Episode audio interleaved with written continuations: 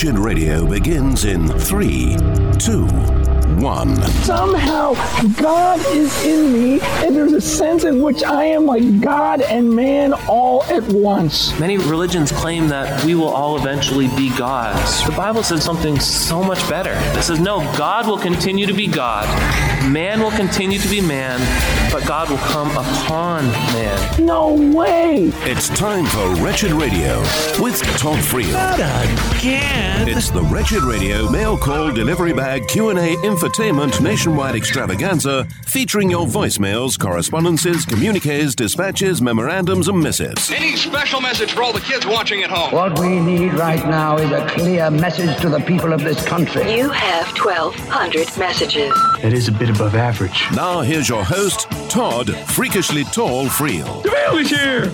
Ooh, yep, we're doing it again. Why? Because we like it. I'll be honest with you. I love hearing from you, uh, whether it is Beep Talk 1 282 Beep or by sending questions, comments, conundrums, or snarks to idea at wretched.org. Okay, we start with Jacob, who says, Todd, I am a textbook Gen Z, I think, in many ways. The idea of a life constantly working a job fills me with dread, and even mundane tasks feel exhausting and unsustainable. I feel depressed thinking I'll have to live the rest of my earthly life like this. I've come to terms with the possibility of living the rest of my life with chronic pain or illness, but I'm not so sure I could come to terms with uh, living the rest of my life with chronic anxiety. And I don't want to live my life just, just because I'm not allowed to take it. I don't want to work just because I'll feel worse if I don't. I don't want life to be a matter of what is less painful, because one day denying God's commands or denying God Himself might be less painful. I want to love living for the Lord. I want to be steadfast in Him, and I want my habitual thought and attitudes to be shaped by Him.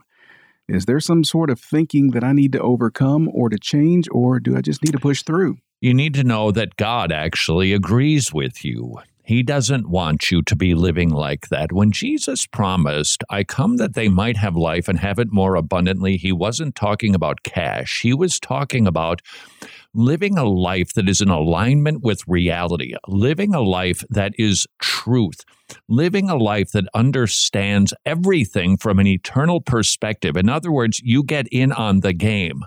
So when you go through life, when you go to work, when you go to the playground, whatever it is that you're doing, eating or drinking, let's say, you're going to be doing it rightly, and that is going to affect the way that you feel about it. So let's start by reminding ourselves God wants us to live that kind of life. And if you're not, let us not be a really bad biblical counselor and just say, well, you need to stop thinking like that. And here's a Bible verse, 1 Corinthians 10:31. Memorize it. Next, please.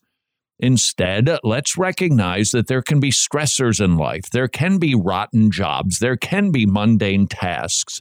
So, what do we do with them? We can't always escape them. You can do practical things to improve standard of living, what your what your job description is. You you can pursue those things, but even as you do, the bigger issue is heart.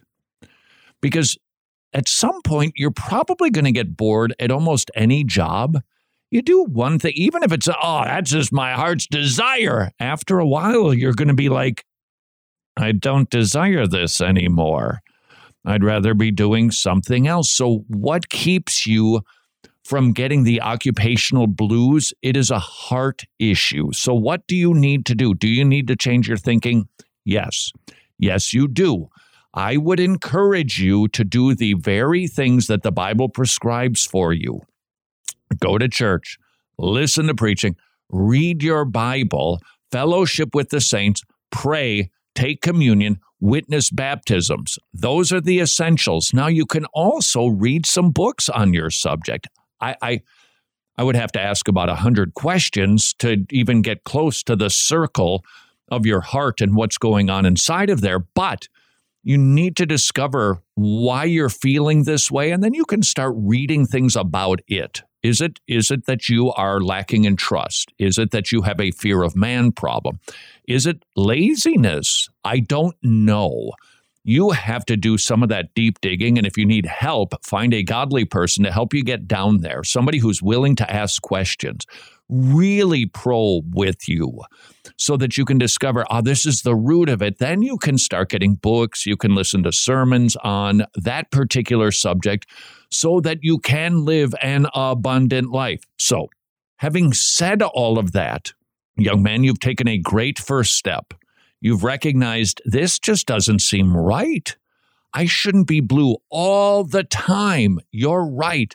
And God doesn't want you that way. So now you need to get on it, progressively start working on it. And if you need help, I would encourage you to avail yourself of a biblical counselor. You can find one at biblicalcounseling.com, biblicalcounseling.com, or you could find a godly man in your church who can invest in you and who can help you sort some of these things and increasingly live an abundant life. So, congrats, you've taken the first step. Now, take the second. Find somebody to mentor, disciple you, help you, walk alongside you, and then start doing all of the things that the Bible prescribes for you. And increasingly, your view and your outlook on life, they will change. And if I could, just as an aside, the work thing, this is my observation, and this isn't Gen Z exclusively, this is all of us. It is remembering why we are doing what we are doing. Oh, what was I was thinking of a hymn? Um, uh, it shall be thine. Take my life and let it be consecrated, Lord, to thee. Take my moments and my days, let them flow in ceaseless praise. You say, How do I ceaselessly praise? By consecrating your life for the Lord. I'm doing my gig for the Lord. I, am not doing this for the man. I'm not doing this for the paycheck. I'm not doing this for the corner office. I'm not even doing this to provide for my family. I'm doing this unto the Lord. And that's what gives the task joy that we have a boss with a benefit program that absolutely rocks. And we are doing things now, even you make a widget and you are just, you, you feel like you're going brain dead. I'm just doing the same. No, no, no. You're doing that unto the Lord. He's going to reward you for your faithfulness and your service. Take my moment and let them know. Take my life, my Lord, I pour at thy feet its treasure store. Take my life, it is thine own, it shall be thy royal throne. Adopt that attitude, and you will be living an abundant life. And if you'd be so kind to send emails to idea at wretched.org. All right, this is from Paul. Todd, am I overreacting? Our pastor usually mm, says. Yes. Sorry, I was overreacting. My bad. Well, he admits he might be. Uh, he says, Our pastor usually at the beginning of the service says, If you're a guest, you've stepped into a room full of friends. I fully understand being friendly and welcoming, but I squirm in my seat whenever I hear him say that we are all friends. Am I overreacting? Maybe. Yeah, they're humans. They're fellow image bearers. Now, if he's giving the impression we're all brothers, it's kumbaya, no matter what your spiritual state is, that's a problem. Mm, but I don't see anything wrong with that. And I don't, I actually, I don't see anything wrong with the person who begins the service before the service begins, identifying that we might have some strangers in our midst. We can let them know you're loved. We'll care for you if we can help you in any way. We hope today that you are able to observe what Christians do, that we are here to worship God. So thank you for coming to be an observer. Please note, you can go as far as you want to with it. Please note that what you're going to be hearing, the promises that are given, uh, these are for Christians. You're watching a Christian service. We're glad you're here. You are here among friends, and then launch into the service. But the line that we don't want to cross, and it is an easy one to sprint past, is that now we're doing the church service for them. Do not make that mistake. It is an easy one to make. So if you're spending more time addressing them or you've contextualized to the point of, well, we probably shouldn't preach on that because it might turn off our visitors. Um, without sounding as cold hearted as I am, boo hoo. You preach what the word teaches. Period. We don't contextualize it, soften it, or edit it because we fear that maybe somebody will be offended by this. Preach the word for the saints. Feed the sheep, not the goats. And send pretty much whatever you want to idea at wretched.org. Okay, this one is from well, anonymous, I guess. He says, uh, by, uh, "Paul, or Paul, that was the one previous question. He, the Bible tells us that Jesus is dead. Now, wait a second. I want to spare you some pain. Thank you. Is anonymous really Paul? no. And you're trying to lead us to believe that the last guy was Paul. so that you don't disclose that this is Paul. That's exactly what happened. All righty then. Let's try another question. All right. Well, what, uh, this is from Faith. Todd, what's the difference between mind, soul, and spirit?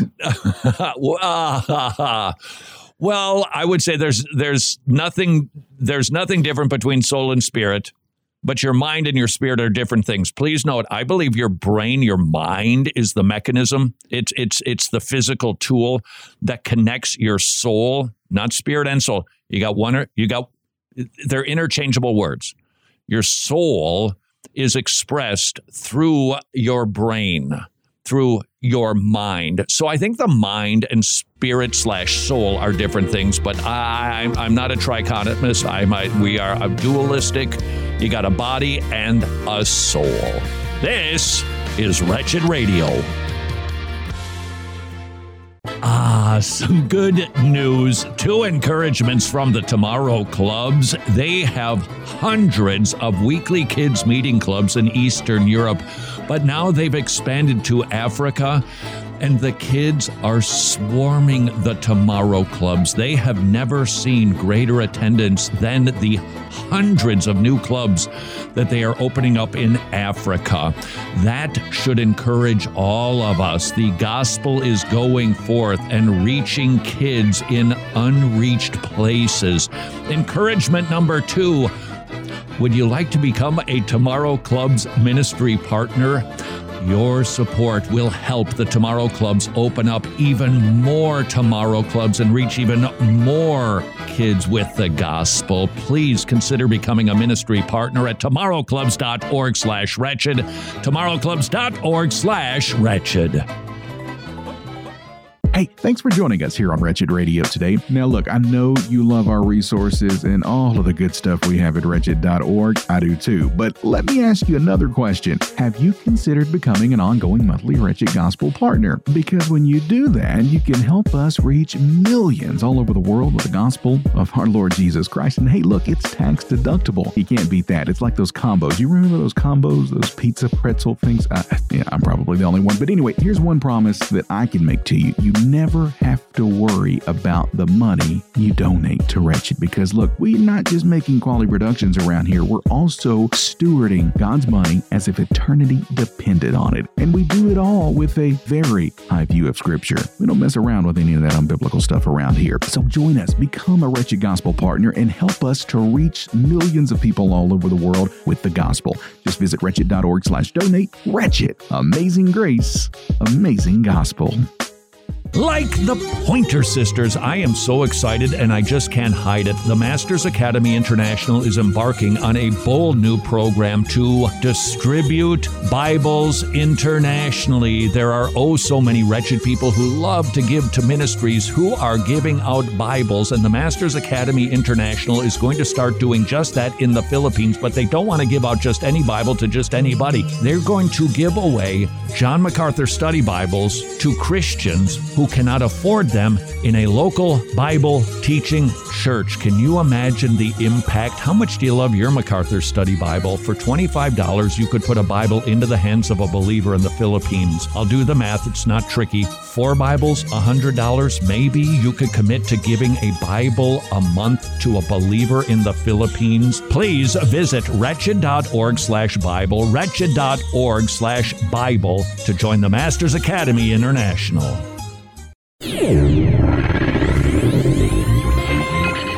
Important dates in Christian history.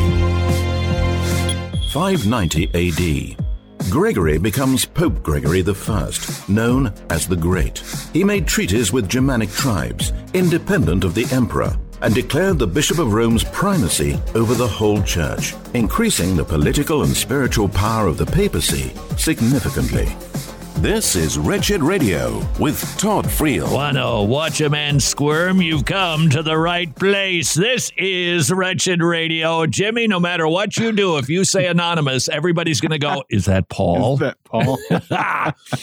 How's that nut tied for you right there? Please send stuff. Sermons, stories, articles, questions, comments, conundrums, snarks to idea at wretched.org. And please, even if your name is Paul, don't sign it that way.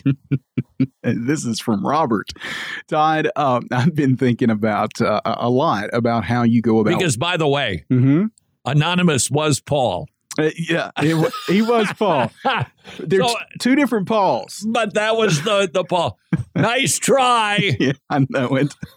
I'm loving this. Uh, yeah. Robert said, Hey, Todd, I've been thinking a lot about how you go about Witness Wednesdays and how I could also intentionally go out seeking opportunities to witness, Good for you. especially on the college campuses around me. Yeah. But one thing strikes me. It would be very different in my experience versus yours, namely that people would be seemingly much more willing to discuss things with someone hosting a radio show Sure. versus just some random person coming up to them talking to them. Sure. So I don't have a microphone. So what's my in? Okay, I don't think it would be a sin. Th- This is this isn't my primary response, but it wouldn't be a total sin or even kind of a sin. Friel, is there a difference between a kind of sin and a total sin? I'm not aware of one. The point is, you could start a YouTube channel and you could put your witness encounters up, and then you could say to some, this is what I say to somebody, I, hey, we're making a YouTube video, which is true. Can we interview you for all of electronic media? We get their permission. Sometimes people say yes, sometimes they say no. But if you don't want to start up a YouTube channel, and I wouldn't blame you for that. Did you see the video that was posted by Allen Parr at the Beat? He was, it was like I was watching him talk, but I thought my thoughts were coming out of his mouth. There has been a fascinating change in social media, specifically YouTube. He said eight years ago when he started posting videos, he could put up something that was just theological and it would get a quarter million views. But then that started to change. So he started doing videos that, you know, talked about what Beyonce did at the Grammy Awards, and that gets a million views. And he was he was just identifying something that has indeed changed about that social media platform. And it's not necessarily any sort of indictment on all evangelicals. It just means that that vehicle has changed and how you utilize it needs to be thoughtfully considered because you can very quickly cross a line into we've got to be sensational, we've got to be doing whiz bangery, otherwise nobody's going to watch it. YouTube, it's a blessing, but increasingly it is a challenge. So if you didn't start one, I wouldn't blame you for that. But what could you do? I would encourage you to figure out your own thing. How could you do it? One of, I think, the easiest ways to do it is grab yourself a fistful of evangelistic booklets, say available at wretched.org. Go to the campus, and when a kid walks by, just go, Hey, did you did you get one of these yet? And they're gonna grab it. I it's very rare when somebody goes, Scram, Pally. In fact, I've never heard anybody say it quite that way. They might just blow by you, but for the most part, they're going to grab it and you could actually hold on to it. Uh, this booklet is about whether you're a true or false Christian convert. Are you a Christian? And boom, there you got to figure out your thing.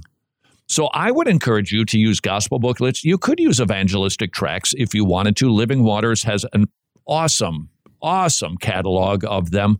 And that could be your tool or mechanism. You could start a campus ministry, become an authorized ministry on campus, preferably with your local church. Set up a tent every week. Not kidding. Make cookies. I'm not kidding. Then you could you could have something in your hand and say, "Here, we're giving these out." You could even do that if you've got it in an organized way where it doesn't look hinky like a couple of creepy people walking around a university campus giving out candy. Make cookies and go there, put them in a plastic bag and pass it to somebody and use a gospel booklet as a as a plate. Hey, we're giving away cookies. We made these this morning. And then you can try to engage them and then just strike up a conversation. Don't be all, uh, did your mother ever make cookies? Like you're desperate to talk to them. Just be natural. And some of those fish, they're going to slip off the hook, but at least you gave them a gospel booklet and a little Christian love via their stomach. And but some are going to stop and talk to you. There's no fail safe in any of this. Ray Comfort gets turned down. I get turned down. I figured out what works. Ray has figured out what works for him. You figure out what works for you. And I say salute for your desire to do so. Please send stuff to idea at wretched.org. All right. Well, this next question is from uh, from Saul. Uh, he says the Bible tells us that. Did you just do a Saul Paul trick? I did. I think this is normally I don't like this phrase, but I do believe it's appropriate. What's that? You ought to be ashamed of yourself, young man. I want to use this question. the Bible tells us that Jesus' death on the cross was necessary for our salvation. I get it, no argument on that, but I struggle to understand how Jesus could bear the eternal punishment for billions of people yeah. in a finite amount of sure. time. Yeah. What exactly did he experience on the cross? Yeah, nastier than you can ever fathom. How is it that one man could take the sins of all those who will believe upon himself, hanging on a cross? Well, first of all, it wasn't just hanging on a cross, it was the beating he received. It wasn't just the cross and the beating he received, it was the invisible wrath we could not see that began in the garden when the Father began the Christ's passion. So it wasn't just a six hour experience, it was a very well, let's just call it about a day, give or take. Now, you say that still has done nothing but kick the can down the street. It's not that a man suffered, it's that the God man suffered. That's why. It's the invisible punishment of God we could not see, and it is the fact that the diamond of heaven is the one who is receiving the blows. That's how the eternal math works out. Not the duration, not even necessarily the intensity, although it's greater than anything any of us can imagine. It is the one who received it for us. That is how you make the math work. Idea at wretched.org. All right. This one is from Adrian. Uh, uh, Todd, do you believe there is such a thing as work life balance? Yes. Sure. Uh, you, you should have it. Now, it's kind of become okay, everybody with the work life. Oh, and what's the what's the thing? Um, your space. Yeah, they, they, there's these these words that are being used these days to describe that. So I'm I'm not a fan of those because I think it comes out of a system that is more about mm, um, fun, the life meaning playtime, not working time. I, I, I think that's that's got it the priority wrong. We are a working people. We are made by a working God.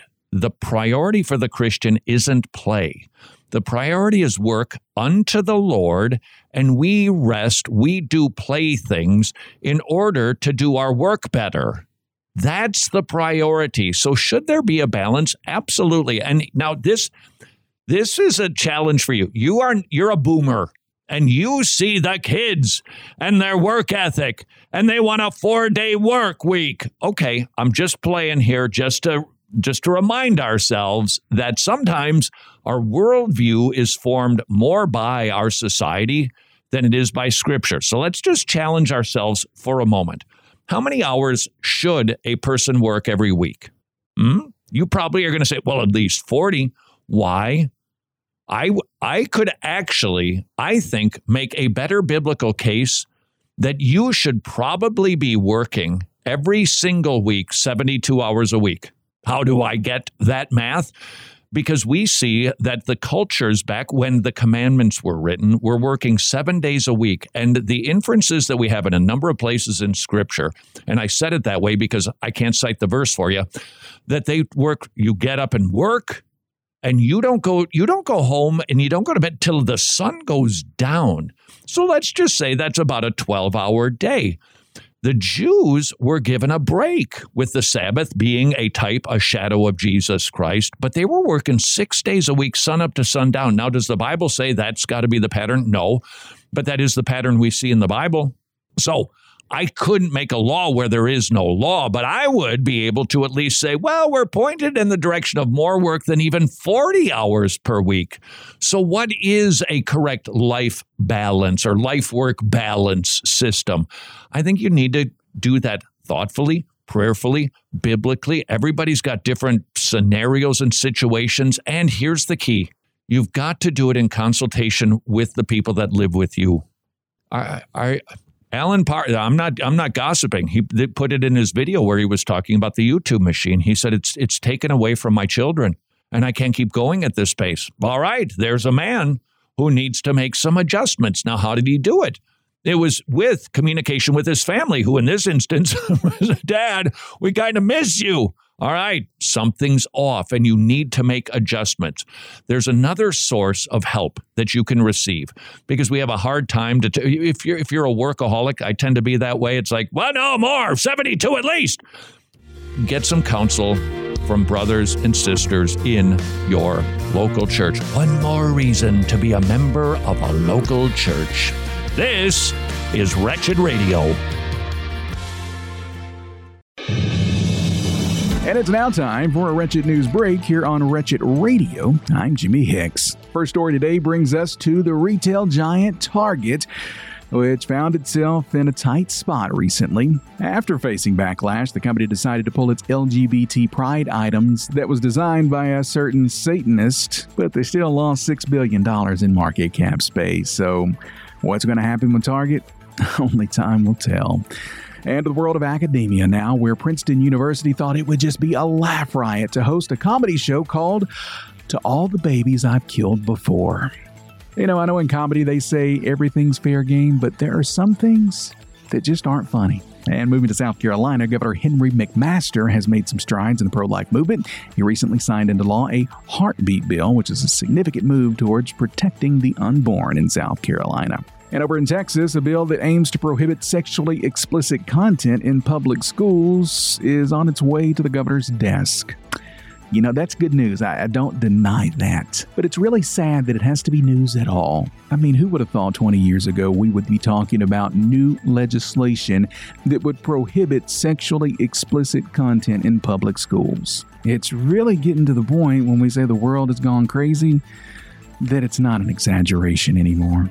And lastly, real quick, let me tell you the story of a school that recently said no thank you to a church. Why did they tell the church no thank you? Well, the church wanted to lease one of the school's premises, but upon learning that the church had a pro life stance, the school said no thank you. First of all, did you even have to put much thought into a church being pro life? those kind of go hand in hand because if a church isn't pro life, it's not a church. Nonetheless, I can think of a whole lot of worse choices to lease your property to than a church. What a world, what a world. And that's been your Wretched News Break. More Wretched Radio is straight ahead. I'm Jimmy Hicks. Names of God. We learn a lot about God from the names given to him in Scripture. The first name given to God is Elohim in Genesis chapter 1 verse 1. In the beginning, God created the heavens and the earth. Elohim is a plural noun, but the verb created is singular. God is plural in personhood, but singular in being. The creator God is the triune Father, Son, and Holy Spirit. This is Wretched Radio with Todd Friel. As always, this could be a total bomb. This is Wretched Radio.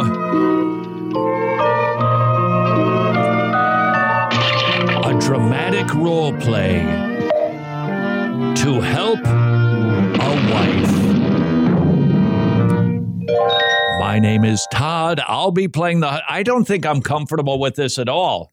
I was going to assign you the role of being the wife. Oh. But then I had to be your husband. So no matter how you slice this bread, it's a creepy loaf. All right, Jimmy, here we go. I'm just imagining a man coming home who heard our conversation about work life balance, and you should consult with your family whether or not you're working too much and what you might be able to do to adjust it. And please note, by the way, there should be seasons. There not should, there will be seasons where a man has to work a lot, just has to, because the boss is demanding it, got to keep the job. There's the big project, the big raise is coming, whatever. There are seasons for that. But a man should seek to strike that correct balance. And I think it should be done in consultation with others and especially with our spouse and children. So, Jimmy, darling, Thanks for asking how my day was at work. How was your day at work? Well, you know, I was thinking it was pretty long. So I'm just wondering, dear, do you think that I'm working too much? Absolutely. Ah, that means you want to spend more time with me. Take two. Give me the opposite answer this time. Oh, Buttercup, do you think that I'm spending too much time at work and not enough time with you and the children? No, not at all. What? What do you mean? Don't you want me to be around here more? My point in this dramatic recreation of a scenario that could happen in your life is it might not be as easy for the spouse. Maybe, dude, you're nailing it. And she's like, no, honey, we're good. Uh, don't be offended by that. Unless, of course, she meant to offend you. And please send whatever to idea at wretched.org. Please make sure you address it to either Mr. or Mrs. Friel. Don't, don't ever call me Buttercup. Mr. Buttercup. Idea at wretched.org. All right, this is from Sheridan. Uh, Todd, given the prevalence of spousal unfaithfulness, divorce, and concerns about asset loss, how can one navigate the challenges and find biblical guidance regarding pursuing marriage in this society? Let's start with two words be courageous. There's more to be said, but I would like to encourage you in a culture that makes marriage look terrifying to be a courageous Christian, not a foolish Christian, not somebody who doesn't weigh and consider and make decisions biblically. But we, it seems, tend to be living in a time where especially the younger generations are told marriage is dangerous, marriage is scary. We've seen the divorce rates. And by the way, a lot of the divorce rates that you maybe heard about aren't as accurate as the reality of it. Nevertheless, you've been told, oh boy, danger, Will Robinson. Because what you're the dude and you make a lot of money and you get married and she divorces you, she's taking half your stuff. Ah, well, don't panic. Be smart, be wise, proceed the way that we're supposed to as Christians. Prayerfully, Lord, give me wisdom. Biblically, is this the right person for me? Does this person have the qualifications that I have? Am I trying to be faithful here or am I just wanting a wife? Who will make some babies for me? What what what's what's what's motivating this? And when you go through this process, receive godly counsel, consider your preferences, and you make a decision, you can rest in that, even if it goes belly up, knowing that that is the Lord's will for your life. So here's the scenario you do all of the aforementioned steps, and you decide to propose to Heather. And Heather says yes. Three years later, Heather is off having affairs. Whoa devastating. And you realize this is just, well, clearly it's bad. Now, I'm not going to get into what you do about this, but here's the question Did you make a mistake? And the answer is possibly if your motives weren't right, you didn't do it prayerfully and thoughtfully and biblically, it could be. But even then, you can rest in going, all right, I couldn't have gotten away with this unless the Lord willed it in his predetermined plan.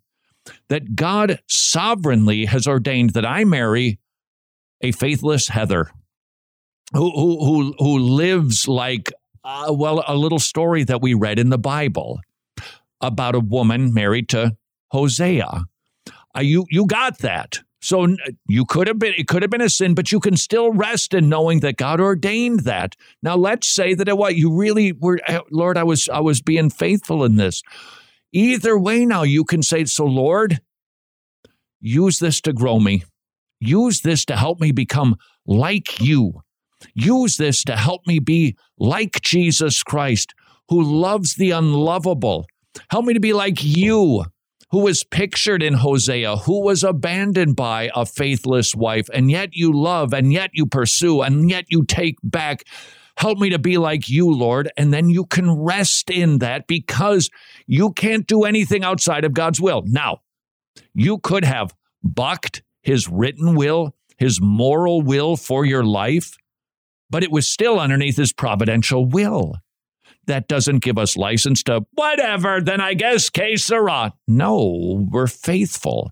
And we work through those steps, and then ultimately we act as courageous Christians. We're not going to let the world tell us what to be afraid of. God instituted marriage. Enough said. This isn't a worldly institution. God made this. It must be good for us. We know it is good because it is not good for man to be alone. So we trust him. Be wise.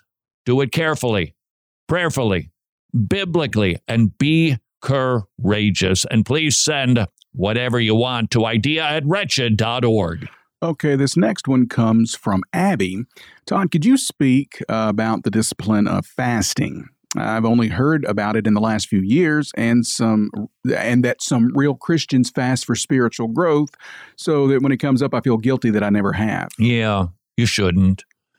And we just we just don't see a clear command in the Bible for when you should fast, how you should fast. Now we do have Jesus weighing in on the subject when the disciples were being critiqued by the Pharisees Jesus said that they will fast, they will stop eating and drinking when the bridegroom is gone, but he's here right now. So they are going to eat and drink. It implied that fasting would take place, but that isn't a command for it. Furthermore, fasting can take many forms. We traditionally think food, it can be any sort of sacrifice. So here's what we know about fasting we see it in the Bible, we see the purpose for it is not that somehow it makes our prayers uh, more spiritual, but they will intensify your prayers because you are doing fasting for a reason. We don't just fast because we fast. If you want to fast because you're dieting, that's fine, but that's not a spiritual thing. You fast because you want to make sure that every time your tummy grumbles, you think about the subject and you offer a prayer to God. It intensifies your prayers, it increases the frequency of your prayers, and it does communicate to God, Lord, I really am serious about this. I'm knocking louder than I normally do. Please hear this prayer. That's the purpose of fasting, but we don't see you need to fast and you need to do it like this. We can it might be a great thing for you to start doing. You've got a wayward child? Hmm. That that would be a time to consider fasting. You've got a big thing coming up. Might be a good time to do fasting, but I don't think we see it commanded, and I don't think that anybody should point at you and go, You're sinning because you had that big thing coming up and you didn't fast. That would be making a law where there is no law. So use it as you see fit. Don't be shamed for not doing it. Uh, doing spiritual disciplines, and you could put fasting underneath that category. It's it's not about trumping. Jimmy, I used a word I probably shouldn't use. Yeah. It's not about trumping one another as if we're playing a card game here. You maybe do things that the person who fasts doesn't do. So let's not slap down spiritual discipline cards as if we're better than the others and don't receive it that way. If you hear about it, just go, hey, cool, that works for them. I hope that it keeps working for them and then you do what you think you need to do regarding fasting. And as long as you are not taking time to prepare a meal, why don't you send questions, comments, conundrum snarks to idea at wretched.org? All right, this is from Kyla. Todd, I've noticed that there are teachings that encourage Christians in general, but I haven't come across teaching specifically for Christians who have fallen into sin and struggle with shame and regret. Mm. How should a Christian carry mm. on if they harbor bitterness toward themselves. Oh, I'm so well, there's two things there. So I'm really just pleased to say you are so flat out wrong, and that's good news. The Bible absolutely speaks about it. If we say we have no sin, we deceive ourselves. The truth is not in us. But if we confess our sins, He's faithful and just to forgive us and cleanse us from all unrighteousness. You should feel no shame anymore. It should be gone. Now you battle with it. That's okay. You need to be reminded God's grace is bigger than your shame. So the Bible speaks about it. So as you read through, especially the Gospels and the epistles, watch the life of Jesus. That was all done to take away my shame. So your shame can be gone by studying the Bible. Now, as for your attitude about yourself, that's a different cup of tea, which we will attempt to drink to the dregs if necessary next on Wretched Radio. Sorry to ask you to do some arithmetic, but this is some math that will encourage you and make you very, very happy. This is one testimony of a mother who chose life because she saw her own baby, courtesy of an ultrasound from preborn. I was terrified. I really didn't know what to do. The first time I saw the ultrasound, I was just amazed. I was like, "Oh my gosh, is that my baby?" And I like I heard her heartbeat, and I, I just I just fell in love. If I could care about my daughter this much, if I could love my daughter this much, how much does God love me? Now take that one testimony and multiply it by 54,253 because that is the number of babies that were saved last year because of ultrasounds at preborn centers. Would you please help us grow that number by providing as many ultrasounds as possible at preborn.org slash wretched, preborn.org slash wretched. You know, what used to be a movie is now our sad reality. We're living in a world that's gone absolutely bonkers. So much so that six mads just aren't enough to describe it.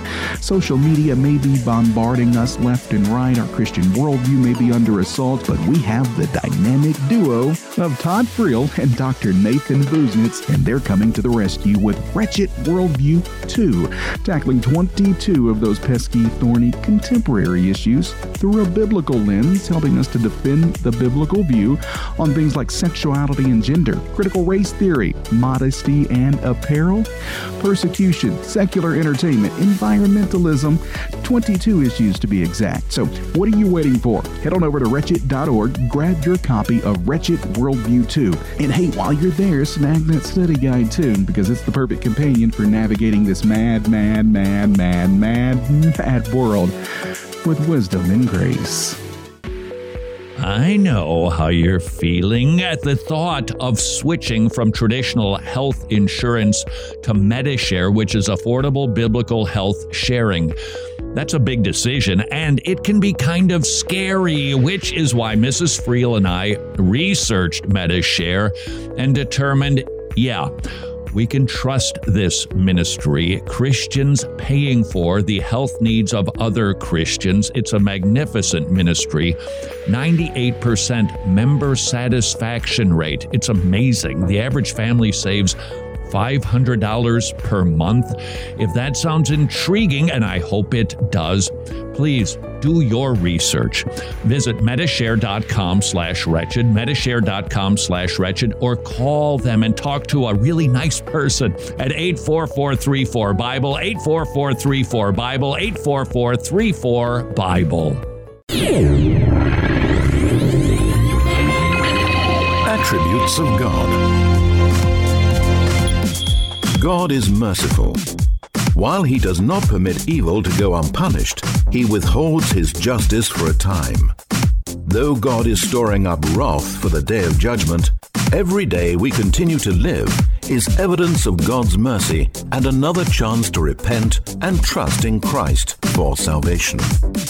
This is Wretched Radio with Todd Friel. One word believe. This is Wretched Radio. The question du jour, which was also the question of the day. It's delicious. I think I'll have that. Was how can a Christian move forward when they're harboring bitterness toward themselves? There are other offerings for that conundrum, but I would start with believe. No, I'm going to change it. Let yourself believe. Why do I phrase it that way? Because you can look at the promises of God in the Bible and go, I believe that. But letting yourself believe that, in other words, let it affect you, that sometimes is a struggle for us, isn't it? Whoa, I did something really bad. Yeah, I'm forgiven, Mm, but I'm angry at myself. I'm harboring bitterness toward myself, however you want to phrase that.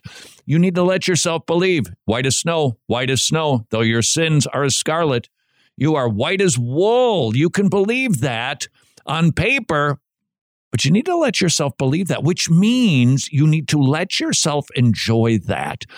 Sometimes we hang on to things because we're comfortable there. Sometimes we hang on to bad thinking because, well, it kind of works for me. We want to make sure that you aren't holding on to a past thing that just you that you is is being used as a crutch.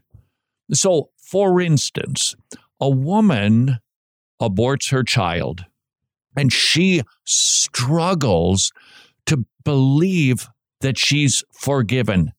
Why? Well, there can be a lot of reasons, but in our case, this is a woman who believes that if if if I receive like total forgiveness of this, if I'm like totally, completely, fully cleansed, even of that sin, she perceives she'll lose her connection to her baby, who I believe is in heaven.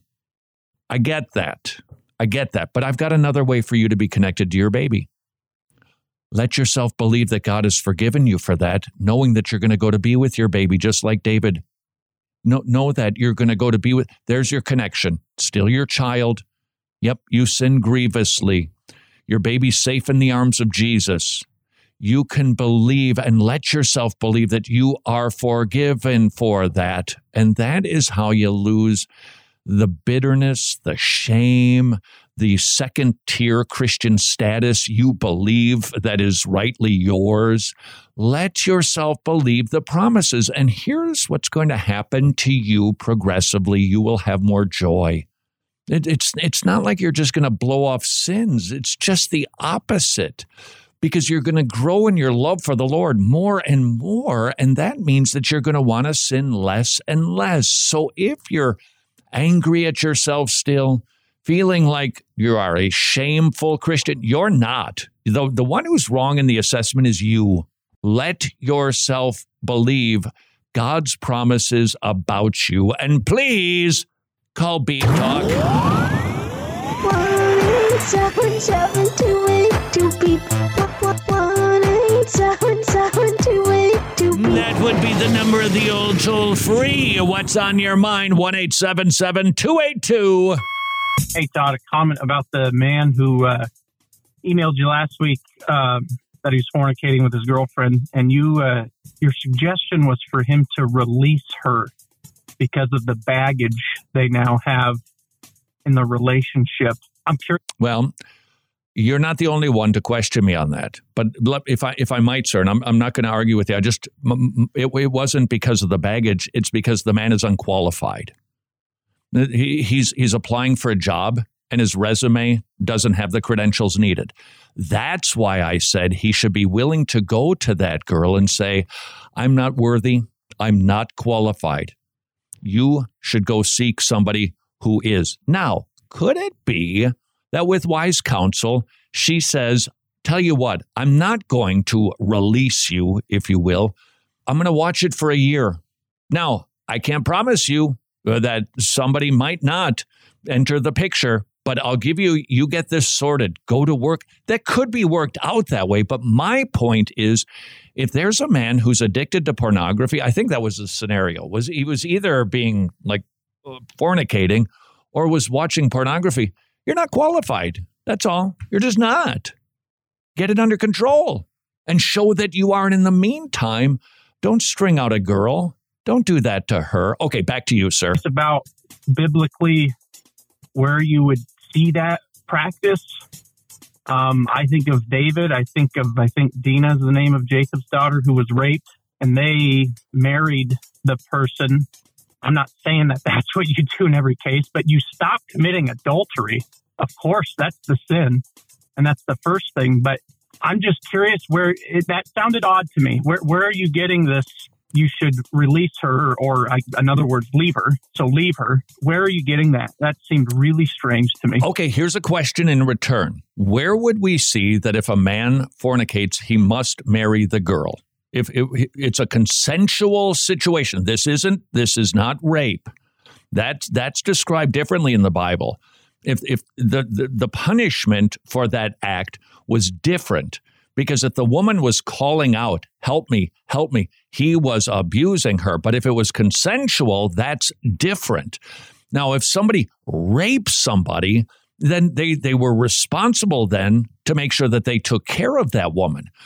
But I don't see anywhere that if a couple fornicates, therefore they have got married. Now, I grant you, there would be some people who I think could give it a go and say, if you commit that conjugal act, that is a marriage act.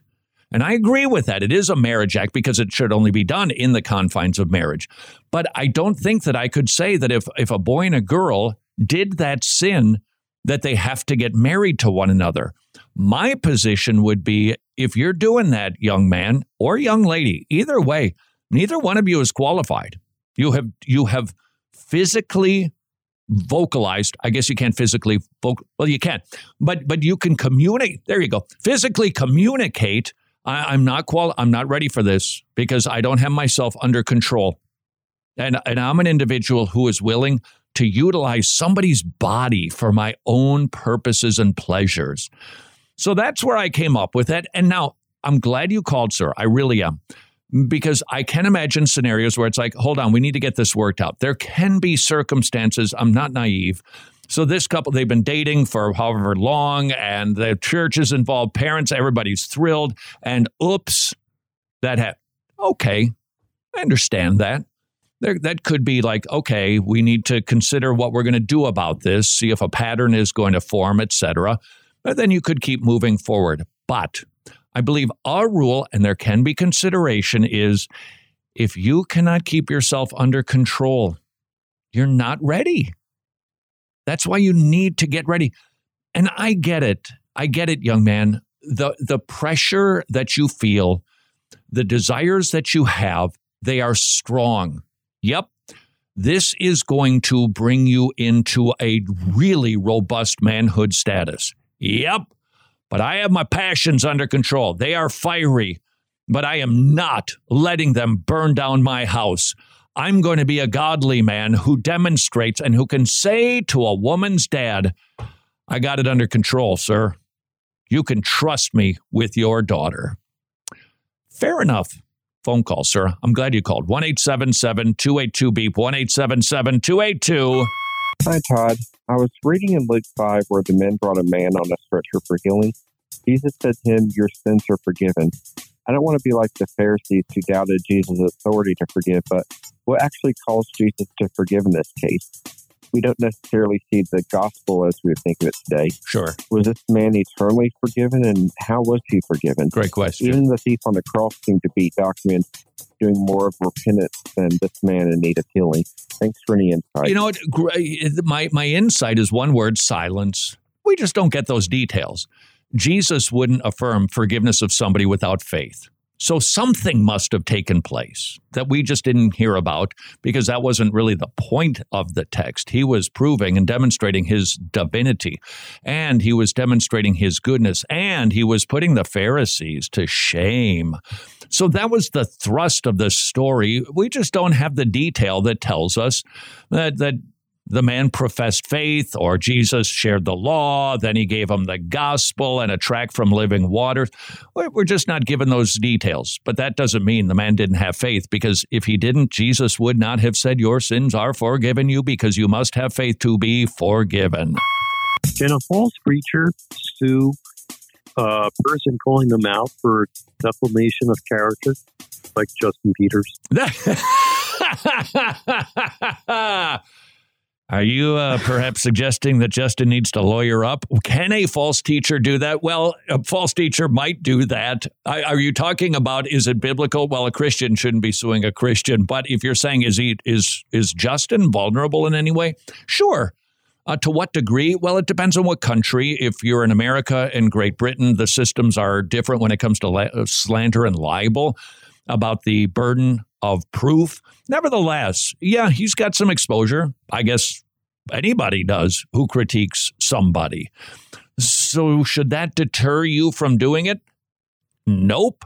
Should you be wise? Of course. And we don't want to cross a line and we don't want to murder somebody who's a false teacher. We just want to point them out as we are commanded to do. So carry on, Justin. And until tomorrow, go serve your king.